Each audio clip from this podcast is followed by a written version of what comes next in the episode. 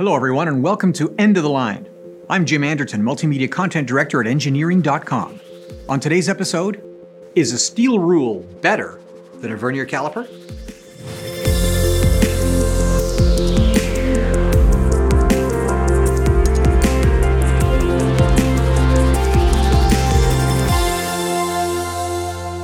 Either an engineering design office or on the shop floor, you probably own one of these, a vernier caliper. Now, it's a bit of a misnomer these days since most of them are digital, but when I started, most engineering professionals used either a dial type like this or a true vernier caliper. Now, digitals were around, but they were expensive and they were usually found with quality assurance where those dudes took measurements by the hundreds every day. Regardless of the type you use, uh, I see these misused probably more than any other measuring instrument in engineering. Now, the problem cuts two ways. The first is the myth of accuracy and precision. Now, I say the myth because a good vernier caliper from a reputable manufacturer, well, it's both accurate and repeatable, but many engineering professionals overestimate the capability of this instrument. Digital types really magnified this problem.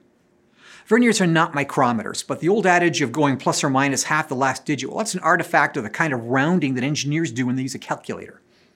Now, you might be able to achieve plus or minus a thousandth, speaking imperial measurements here, but with no thimble and just your finely calibrated thumb, unless you're measuring optically flat ground and lapped parts like Jo blocks, that kind of true accuracy is highly unlikely. And precision, well, that's out of the question, with no consistent way to calibrate the clamping force you're applying to the part. The other problem with vernier caliper use in manufacturing is in the part or attribute being measured. I still see rubbers and elastomeric parts measured with these things, as well as out of square rectangular parts and out of round cylindrical parts that make the use of even spring calipers pointless.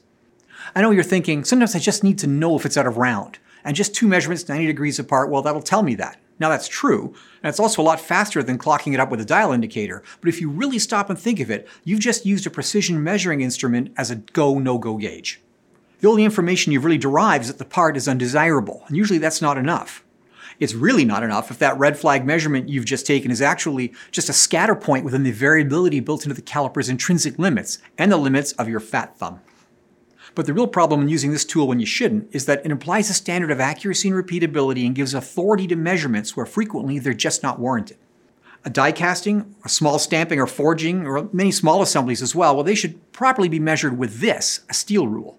Now that's counterintuitive because this device is at least an order of magnitude less accurate than a vernier caliper. But that's the point.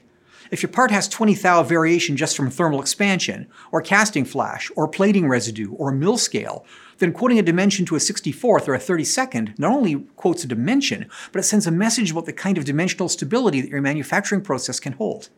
Toolmakers often call out rookie design engineers for demanding tolerances that can't be achieved in the real world. Part of the reason they do this is because they're used to carrying one of these things around like a St. Christopher medal, and they use it everywhere, even where they shouldn't. Over the years, I've met a few who shouldn't use these things for anything more than stirring their coffee, and I know I used to be one of them.